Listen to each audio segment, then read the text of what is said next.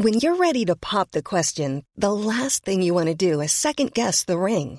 At Blue Nile ponto com, you can design a one-of-a-kind ring with the ease and convenience of shopping online. Choose your diamond and setting. When you find the one, you'll get it delivered right to your door. Go to Blue Nile ponto com and use promo code LISTEN to get fifty dollars off your purchase of five hundred dollars or more. That's code LISTEN at Blue Nile ponto com for fifty dollars off your purchase.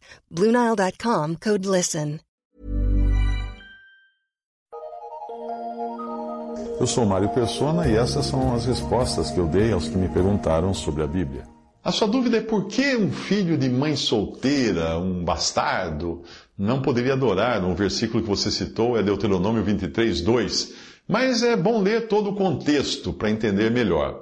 Ali diz assim: aquele a quem foram, forem trilhados os testículos ou cortado o membro viril, não entrará na congregação do Senhor, nenhum bastardo entrará na congregação do Senhor. E essa é a parte da, da passagem toda que causou a sua dúvida, que você perguntou se um filho de mãe solteira não poderia adorar. Então, nenhum bastardo entrará na congregação do Senhor. Nem ainda a sua décima geração entrará na congregação do Senhor. Nem um amonita, nem moabita, moabita entrará na congregação do Senhor. Nem ainda a sua décima geração entrará na congregação do Senhor eternamente.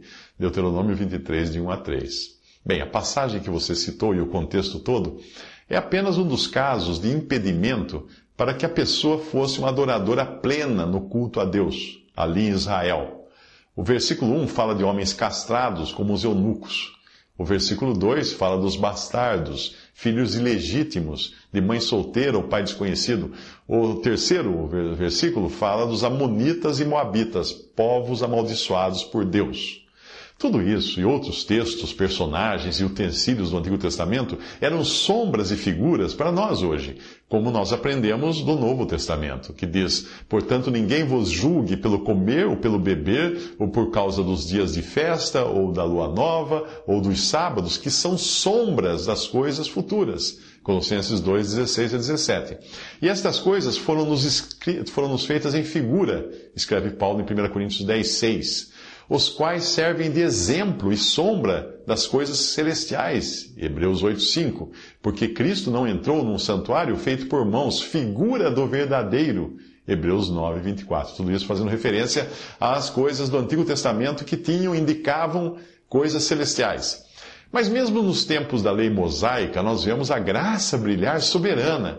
Porque nós sabemos que Rute, uma moabita, um povo que era amaldiçoado por Deus e não poderia adorar a Deus, ainda assim encontrou graça diante de Deus, casando-se com Boaz e gerando de Boaz aquele que viria a ser Obede, pai de Jessé e avô do rei Davi.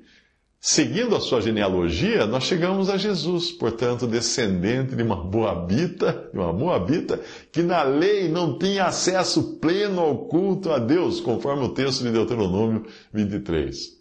Essas figuras foram dadas para indicar que Deus não pode aceitar a adoração a não ser de pessoas perfeitas aos seus olhos.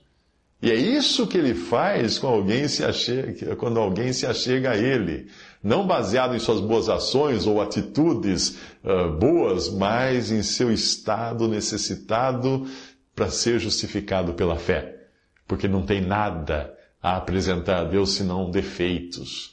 Nós somos, por natureza, eunucos, ou seja, incapazes de procriar ou de produzir vida espiritual. Nós somos bastardos nesta vida, ou seja, antes da nossa conversão não tínhamos a Deus como Pai. Nós somos moabitas, abenço... amaldiçoados, inimigos de Deus por causa do pecado na nossa vida natural. Mas a graça foi o que nos alcançou e nos tornou filhos do Pai, pela fé em Jesus. Conosco ocorreu uma história semelhante a de Mefibosete, filho de Jônatas e neto de Saul, que ficou coxo num acidente na infância. Repare que em dois Samuel cinco, oito, fala do ódio de Davi contra coxos e cegos, que é uma figura de como Deus vê o homem pecador, que não pode se aproximar de Deus por ser defeituoso. Mas em dois Samuel nove, treze, nós temos a figura da graça, atuando, livre, pois nós encontramos o Mefibosete, o coxo, comendo todos os dias à mesa do rei Davi.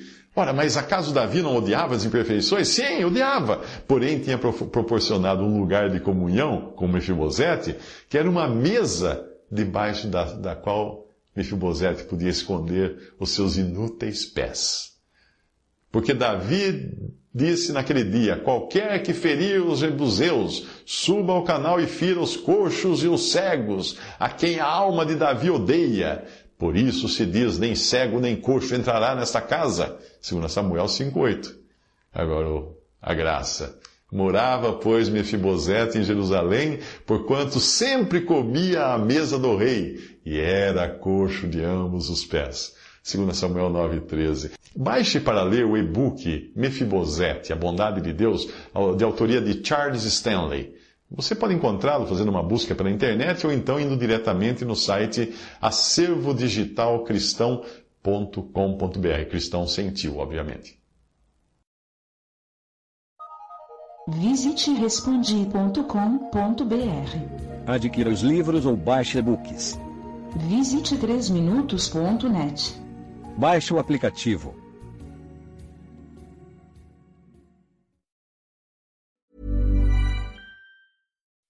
When you make decisions for your company, you look for the no-brainers. If you have a lot of mailing to do, Stamps ponto com is the ultimate no-brainer. Use the Stamps ponto com mobile app to mail everything you need to keep your business running with up to eighty-nine percent off U S P S and U P S. Make the same no-brainer decision as over one million other businesses with Stamps ponto com. Use code PROGRAM for a special offer. That's Stamps ponto com, code PROGRAM.